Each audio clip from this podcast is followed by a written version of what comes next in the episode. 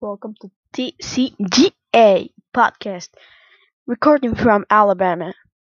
And from Alabama is the new project TCGA podcast that is used for help people with cultivating resilience and in everything they want. About myself, my name is Salvatore Rossi. I'm 12 year old kid, but doesn't matter. I want to help the world with TCGA podcast. I like the name, so that's why I repeat it a lot. So I make this for help, helping people because I had passed some problems and I don't want people to pass them uh, other times. Okay, let's start with the first question.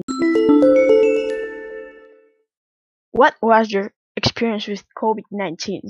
Okay, till March until now, I had passed a very good time in comparison to other people because I like video games and like my family stay with them.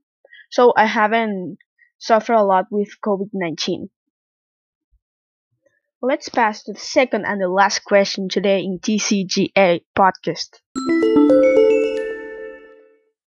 Okay, the last question is how do I feel about my project?